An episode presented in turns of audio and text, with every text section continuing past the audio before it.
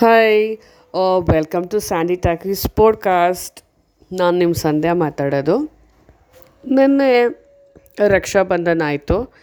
ರಕ್ಷಾಬಂಧನ ಅಂದರೆ ಉತ್ತರ ಭಾರತದಲ್ಲಿ ತಂಗಿಯರು ಅಣ್ಣನ ಕಾಪಾಡು ಅಂತ ಕೇಳಿಕೊಂಡು ಅವನ ಕೈಗೆ ಕಂಕಣ ಕಟ್ಟೋ ಒಂದು ಪ್ರತೀತಿಯ ಹಬ್ಬ.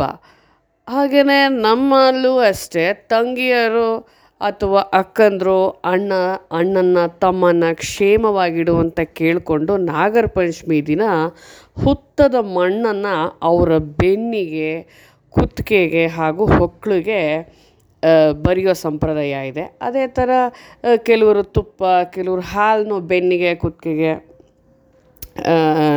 ಲೇಪಿಸ್ತಾರೆ ಅಣ್ಣ ತಮ್ಮಂದರು ತಂಪಾಗಿರಲಿ ಅಂತ. ಆದರೆ ಇದೆಲ್ಲ ತಂಗಿಯರು ಅಣ್ಣ ಚೆನ್ನಾಗಿರಲಿ ಅಥವಾ ಅಕ್ಕಂದರು ತಮ್ಮ ಬೆನ್ನಿಗೆ ಬಿದ್ದಿರೋ ತಮ್ಮ ಚೆನ್ನಾಗಿರಲಿ ಅಂತ ಕೇಳ್ಕೊಳ್ಳೋ ಸಂಕೇತ.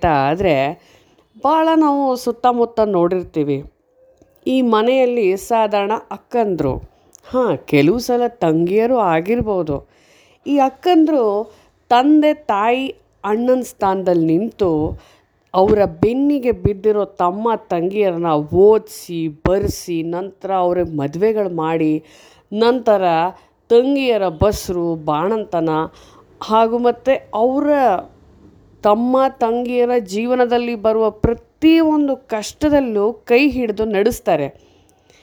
ಅಂಥ ಒಂದು ಅಕ್ಕಂದ್ರಿಗೆ ಯಾವ ಕಂಕಣ ಕಟ್ಟಬೇಕು?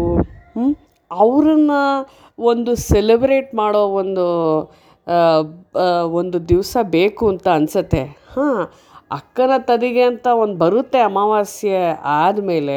ಅದೇ ಆಚರಣೆ ಹೆಚ್ಚು ಬರೀ ಊಟ ಹಾಕೋದು, ಉಡುಗೊರೆ ಕೊಡೋದು ಅಷ್ಟಕ್ಕಷ್ಟೇ ಸೀಮಿತವಾಗಿದೆ. ಆದರೆ ನಿಜವಾಗ್ಲೂ ಈ ಸಂಸಾರದ ಹೊಣೆಯನ್ನು ಹೊತ್ತಿರುವ ಈ ಸಹೋದರಿಯರಿಗೆ, ಅಕ್ಕ ಆಗ್ಬೋದು, ತಂಗಿ ಆಗ್ಬೋದು, ಇಂಥವ್ರಿಗೆ ನಾವು ಯಾವ ರಕ್ಷೆ ಕಟ್ಟಬೇಕು? ಇಂಥ ಅಕ್ಕಂದರು ಚೆನ್ನಾಗಿರಲಿ ಅಂತ ಕೇಳಿಕೊಂಡು ಈ ರಕ್ಷಾಬಂಧನನ ನಾವು ಆಚರಿಸೋಣ. ಅಣ್ಣ ನಮ್ಮನ್ನು ಚೆನ್ನಾಗಿ ನೋಡಿಕೊಂಡ್ರೆ ಅಣ್ಣಂಗೆ ಕಟ್ಟೋಣ, ತಂಗಿ ನಮ್ಮನ್ನು ಚೆನ್ನಾಗಿ ನೋಡಿಕೊಂಡ್ರೆ ತಂಗಿ ಕಟ್ಟೋಣ, ಅಕ್ಕ ನಮ್ಮನ್ನು ನೋಡಿಕೊಂಡ್ರೆ ಹಾಂ ಈ ರಕ್ಷೆ ಅವಳಿಗೆ ಸೇರಬೇಕು. ಏನಂತೀರಾ ನೀವು?